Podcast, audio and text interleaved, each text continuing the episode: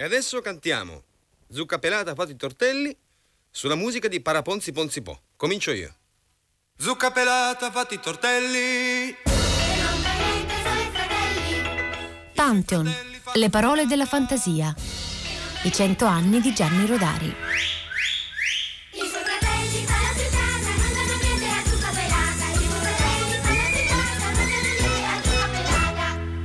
Un coro di bambini che intona la filastrocca di Gianni Rodari, messa in musica da Sergio Endrigo, accoglie gli ascoltatori di Radio 3 nella prima puntata di un nuovo ciclo di Pantheon. Buon pomeriggio da Lorenzo Pavolini e dalle curatrici Federica Barozzi e Benedetta Annibali. Sabato scorso si è concluso Il futuro a vent'anni, come si intitolava il tentativo di ragionare sul primo ventennio di questo secolo, i suoi eventi storici, culturali eh, salienti di cui sospettiamo eh, di vivere quello più importante in questi tempi, ne ragionavano sabato scorso Marino Sinibaldi con la filosofa Donatella Di Cesare, col filosofo della scienza Telmo Pievani, riascoltabili sulla nostra applicazione Rai Play eh, Radio. Un periodo questo che stiamo vivendo eh, che richiede anche molta fantasia, pensiamo ad esempio a quanti genitori sono a corto di idee eh, per inventare storie con i loro bambini ed ecco che l'arte di inventare storie di Gianni Rodari può tornare molto utile perché noi sabato dopo sabato non ascolteremo soltanto le filastrocche, le storie di Gianni Rodari, ma direttamente dalla sua voce quelli che sono i trucchi del mestiere di un inventore di storie perché potremmo fare ascoltare delle registrazioni inedite, quelle dei suoi incontri con la fantastica del 1972. Dobbiamo ringraziare subito Reggio Children e gli archivi del Centro Documentazione e Ricerca Educativa dell'istituzione Scuole e Nidi d'Infanzia del Comune di Reggio Emilia per questa occasione inedita, ecco perché queste registrazioni non sono state mai ascoltate e sono quelle sulle quali è basato l'unico libro teorico di Gianni Rodari, La grammatica della fantasia, la sua introduzione all'arte di inventare storie pubblicata nel 1973 da Inaudi, proprio l'anno seguente a questi incontri con la fantastica che si erano tenuti tra il 6 e il 10 marzo del 72 a Reggio Emilia, dove Gianni Rodari era stato invitato dal comune e eh, da Loris Malaguzzi. Ecco, non solo Gianni Rodari nasceva cent'anni fa a Domegna sul lago d'Orta in ottobre, ma nel febbraio dello stesso anno, cent'anni fa, nasceva anche Loris eh, Malaguzzi. L'abbiamo eh, ricordato in una puntata speciale di Fahrenheit, anche quella riascoltabile su Rai Play Radio, eh, il 21 febbraio in diretta dalla scuola dell'infanzia Diana di Reggio Emilia eh, con il titolo Invece il cento c'è. Perché Loris Malaguzzi Peruzzi che pensò ad invitare Gianni Rodari così come invitava i migliori artisti, i migliori specialisti, i migliori educatori, coloro che conoscevano veramente i bambini, per contribuire alla formazione degli insegnanti delle scuole d'infanzia, i bibliotecari, tutti gli operatori che stanno intorno alle scuole d'infanzia, intese come il centro di una comunità. Ecco, questa era l'idea di Loris Malaguzzi, una filosofia educativa che ha fatto nascere un approccio particolare che negli anni Ottanta ha fatto scrivere al Newsweek che gli asili di Reggio Emilia e le loro insegnanti erano semplicemente i migliori del mondo, eh, perché era un approccio basato sull'idea di un bambino portatore eh, di forti potenzialità di sviluppo, soggetto e titolare di diritti che apprende attraverso cento linguaggi. Ecco, questa era l'espressione che usava Loris Malaguzzi. E Loris Malaguzzi invita Gianni Rodari, che al momento è uh, un uh, scrittore, un autore di filastrocche, un giornalista famoso, ma non ha mai teorizzato, non ha mai ancora vuotato il sacco, non ha mai aperto la sua cassetta degli attrezzi, che invece, come ascolteremo lui stesso, meditava e metteva alla prova da moltissimo tempo, continuando a prendere appunti e a ragionare eh, su questa che lui chiamava la fantastica. Ecco, eh, così come esiste una logica dovrà esistere una fantastica. Questa è la sua idea, lo sentiremo dalla sua viva voce eh, Gianni Rodari che proprio nella premessa premessa, la grammatica della fantasia racconta eh, queste giornate della fantastica di Reggio Emilia, questo incontro con gli insegnanti, gli operatori culturali delle scuole di infanzia di Reggio Emilia e della provincia di Modena come tra i più felici della sua vita, se non altro per aver visto in giro affissi i manifesti degli incontri con la fantastica, le prenotazioni eh, già tutte esaurite perché oltre 50 persone eh, si affollarono in questi eh, pomeriggi e noi oggi abbiamo l'occasione di tornare lì con loro ad ascoltarlo. Bene, voi non vi dovete aspettare una teoria completa, un sistema teorico. Io ho dei materiali su cui ho lavorato, posso dire da 30 anni, ecco, perché i primi sistemi per inventare storie li ho inventati 30 anni fa e quindi ne, è passato del tempo e molti di voi non c'erano nemmeno. La premessa è questa. Ha scritto una volta il poeta tedesco Novalis, che è morto nel 1801, quindi anche lui è uno abbastanza preistorico. Ha scritto così, se noi avessimo una fantastica come abbiamo una logica, avremmo scoperto l'arte di inventare. Wenn wir eine Fantastik hätten, so wie wir eine Logik haben, hätten wir die Erfindung Kunst gefunden, dice in tedesco. Questo termine è stato poi ripreso fuggevolmente una sola volta dai surrealisti francesi, un movimento di poesia, pittura, arte sorto in Francia negli anni dopo la prima guerra mondiale. Breton, che è stato il teorico e fondatore di questo movimento, il surrealismo, diceva nel primo manifesto, le future tecniche surrealiste non mi interessano. Questo invece poi non gli ha impedito a lui stesso di creare delle tecniche. Per esempio quella della scrittura automatica, per trascrivere il pensiero così com'è, senza mediazioni, o quella dei cadaveri squisiti, di cui facciamo poi dopo qualche esempio. Tutti i surrealisti hanno scoperto dei modi per stimolare la loro immaginazione. Si potrebbero ricordare anche le ricerche, sul, per esempio, sul meccanismo dell'ispirazione di cui parla Max Ernst, un altro surrealista anche questo. Possiamo considerare dei contributi alla fantastica, a questa materia che fondiamo, potremmo considerare dei contributi anche, per esempio, la psicanalisi, in quanto ha svelato il linguaggio del sogno, cioè della immaginazione incontrollata.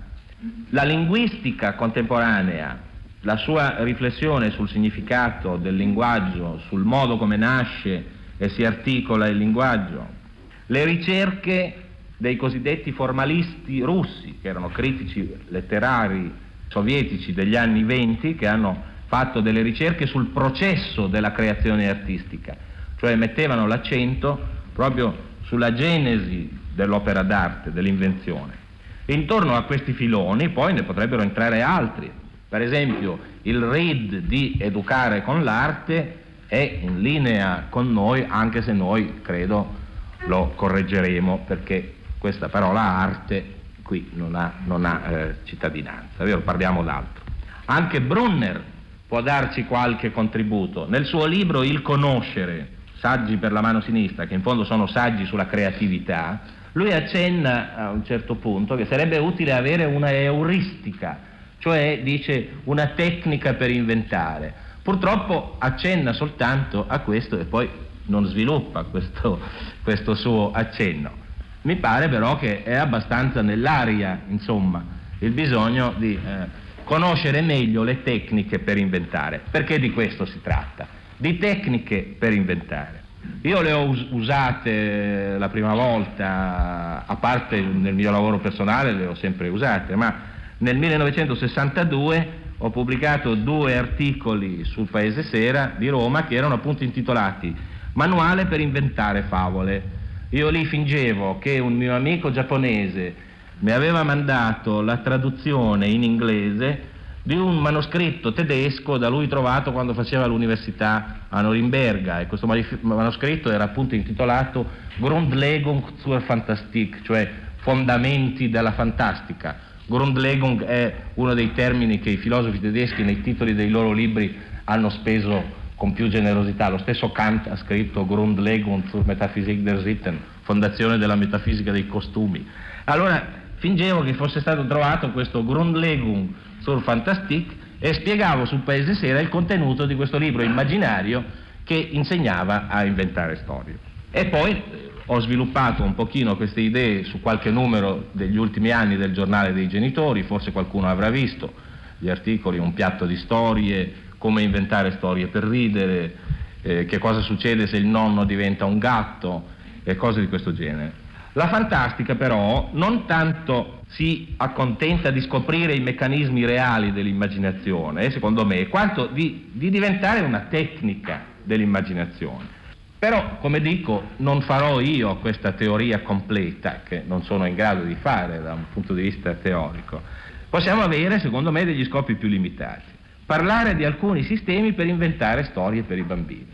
Sistemi utili a insegnanti, a genitori, a chiunque abbia a che fare con i bambini. Sistemi trasferibili poi nei vari linguaggi, perché quando uno inventa una storia la può poi usare o per il teatro o, o, o per i burattini o per qualsiasi altra cosa. Sistemi facilmente comunicabili a tutti, al limite anche ai bambini. Per esempio i bambini di scuola elementari maneggiano abbastanza bene alcuni dei sistemi che io vi, vi illustrerò e che ho provato anch'io nelle scuole elementari e poi anche nelle scuole medie. Più in generale mi pare che sia utile e giusto recuperare a una pedagogia popolare la dimensione della immaginazione come strumento di una espressione totale, come strumento liberatore. E in fin dei conti tutto ciò che è nuovo appartiene più al domani che al passato. Allora deve appartenere anche a noi.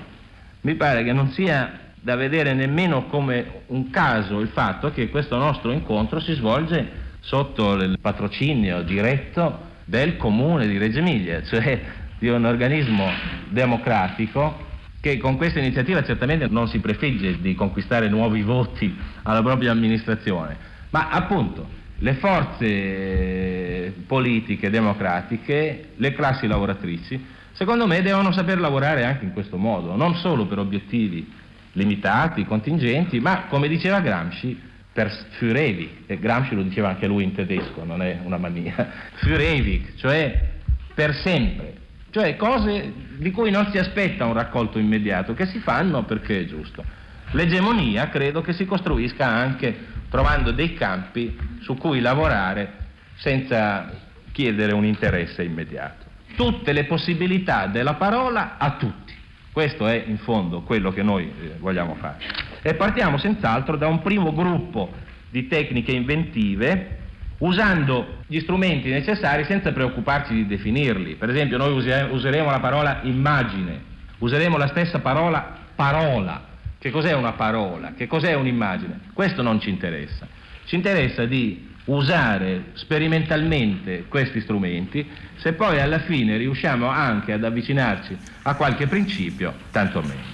La voce di Gianni Rodari che ci introduce alla sua arte di inventare storie, ci introduce a noi oggi, introduceva allora a Reggio Emilia nel 1972 gli insegnanti, gli operatori delle scuole d'infanzia di Reggio Emilia, invitato dal comune e da Loris Malaguzzi. Queste sono le registrazioni di quei giorni e sono anche la base, questo corrisponde più o meno a quello che avete ascoltato proprio all'introduzione della sua grammatica della fantasia, suo unico libro teorico, avete sentito tornare a un contesto di riferimenti che poteva eh, ricomprendere anche l'egemonia culturale di Gramsci e un'ideologia della favola e del giocare con le parole eh, di Gianni Rodari che dice dare tutti gli usi della parola a tutti. Ma adesso ascoltiamo come proseguì quel primo pomeriggio delle giornate della fantastica con il primo esercizio proposto da Gianni Rodari. Allora ecco, come inventare una storia partendo da una parola sola. Io ho scelto una parola a caso, credevo di averla scelta a caso e ho scelto la parola mattone. Potevo prenderla da un vocabolario, farmela dire da un bambino, è così di solito che si fa. Si fa, si fa dire a un bambino, dimmi una parola, dice casa. E bisogna inventare una storia partendo dalla parola che il bambino ha detto. La parola suscita associazioni di diversi tipi. Per esempio, se io dico mattone, mi vengono subito in mente le parole più vicine nella catena parlata. Mattone, marmo, ferro, per dire dei materiali, casa, muro, poi dalla parola muro mi viene in mente la parola porta, dalla parola porta, soglia, gradino, inferriata, balcone, insomma c'è tutta una catena parlata. Questa è la più inerte, è quella che produce meno sorprese. L'immaginazione invece per creare ha bisogno di trovare la sorpresa. Per fare di un oggetto un fatto artistico è necessario estrarlo dal novero dei fatti della vita Scuotere l'oggetto, dice Sklosky, estrarre l'oggetto dalla serie di associazioni consuete. Bisogna operare, dice Sklosky, uno spostamento semantico, cioè bisogna inserire questo oggetto, la parola, nei contesti meno abituali, meno consumati, perché allora si ha quello che Sklosky chiama l'effetto di straniamento, nel quale sembra di vedere delle cose per la prima volta. Questa tecnica dello straniamento possiamo adoperarla per costruire indovinelli. Per esempio, provatevi a descrivere questa bottiglia senza sapere che è una bottiglia, senza dire la parola bottiglia e incominciando come se voi non sapeste nulla. Vedo una macchia nera che fino a un certo punto ha una forma conica e poi questa forma conica si restringe a tronco di cono, però termina con un cilindro e via e via tutti i particolari dell'oggetto, io li posso descrivere senza nominarlo, questo oggetto banalissimo diventa misterioso perché io l'ho messo in questo contesto nuovo. Dunque rifiutiamo la catena più inerte. La parola mattone può andare anche lungo un'altra catena, quella della memoria. Per esempio, se io penso alla parola mattone e sto lì così, io rivedo certe colline della Brianza o del Varesotto, la brughiera di Galarate, per esempio, dove ci sono molte fornaci di mattoni e io da ragazzo ho camminato per ore in questi boschi, in questi campi, in questa argilla rossa, fangosa e queste fornaci erano un elemento del mio paesaggio. Dopo che Proust ha insegnato che si possono cavare anche mille pagine dal sapore di un pezzo di dolce che ricorda un dolce che gli dava la nonna quando andava a trovarla 40 anni prima e allora ecco intorno a questo sapore di dolce ricostruisce tutta la sua infanzia, dopo che Proust ha fatto questa scoperta, legioni di scrittori l'hanno fatta e adoperata per riscoprire la loro infanzia. Bene, questo si può fare semplicemente appunto calando una parola qualunque in questo stagno, va giù e andando giù arriverà dove c'è la memoria più profonda, può fare risuscitare delle cose. Con i bambini può essere un altro buon gioco da una parola qualunque ricordare quella volta che, ecco la parola mattone, può darsi che non abbiano abbastanza ricordi da avere un mattone nei loro ricordi, può darsi invece che ce l'abbiano e che la parola mattone li aiuti a stabilire una distanza tra quello che loro sono adesso e quello che erano prima. C'è un'altra catena che si può seguire ed è la catena sonora. Mattone mi fa venire in mente subito marrone, massone, mammone, canzone. Se ci fate caso, è un insieme di trisillabi che finiscono in one, quello che mi è venuto in mente. Mattone, marrone, massone, mammone e canzone sono cinque parole di tre lettere che rimano tutte in nome. Quindi è una catena sonora molto stanca, anche la sua parte banale. Però se la trovo troppo pigra, la rompo allora, quando ho provato a romperla mi è venuta la parola panettone, rompe il ritmo, perché non sono più tre sillabe, la rima c'è ancora, ha introdotto un elemento nuovo. Può darsi che a un certo punto questo elemento nuovo mi dia una storia. Abbiamo scoperto che i mattoni sono fatti di panettone. Allora, figurarsi, chi si trova ad abitare in una casa in cui i mattoni sono fatti di panettone, quando ha fame tira via un mattone, tira via una... e si mangia la casa cosa che molta gente fa di mangiarsi la casa, ma se la mangia alle carte e così via. E abbiamo già scoperto un'altra operazione, che è quella di sviluppare le metafore del linguaggio. Mangiarsi la casa è un modo di dire, se noi lo facciamo diventare una storia c'è uno che mangia veramente la casa. Ed ecco come, introducendo soltanto una parola diversa in questa catena sonora, sono riuscito a far venire fuori uno spunto di storia, che del resto va benissimo anche nel contesto delle fiabe popolari. C'è la capanna di Marzapane, di Nino e Rita e così via. Ma io posso ancora andare avanti, la parola mattone per esempio per me ha evocato anche mentre scrivevo questi appunti altre parole, cioè ve le dico, balcone, prigione e sbarre. Dalla parola prigione sono passato alla, prigione, alla parola sbarre. Forse era il titolo Prigione senza sbarre di un vecchio film che mi ha eh, suggestionato. Forse era l'idea nota, le sbarre sono addirittura il simbolo o, o, o l'icone della prigione. Cos'è nel linguaggio dei segni? Eh, l'icone, credo proprio, cioè l'immagine che somiglia a, della prigione. E, e quindi vedo questa prigione, vedo queste sbarre e nel momento in cui vedo le sbarre e penso prigione senza sbarre, le cancello e mi incontro con il contrario della immagine suscitata. Cioè, dalla parola prigione, dalla parola sbarre, mi nasce il suo contrario, cioè la parola libertà. Non è un caso, mi spiega Vallon nel suo libro su, sull'origine del pensiero nel bambino, mi spiega Vallon che il pensiero nel bambino nasce a coppie, non, non nasce isolato, Molle nasce insieme a Duro e così via, non solo questi concetti di qualità e così via, ma le parole. Mi spiega Clay, il pittore, da un altro punto di vista, nella sua teoria della forma e della figurazione, il concetto è impensabile senza il suo opposto. Non esistono concetti a sé stanti, ma di regola solo binomi di concetti. Dice binomi di concetti Clay, pittore, e dice Vallon, psicologo, l'elemento fondamentale del pensiero è questa struttura binaria, non i singoli elementi che la compongono, la coppia, il paio sono anteriori all'elemento isolato. Cioè in principio c'è l'opposizione, l'opposizione babbo e mamma insieme, non mamma o babbo. Quando nascono le parole nascono una per opporsi all'altra, come la M si oppone alla B, b, b nell'organismo delle consonanti labiali. Io mi ci sono incontrato qui perché la prigione mi ha fatto venire in mente il suo opposto, cioè privazione della libertà, libertà. Qui non mi stupisce appunto per questo.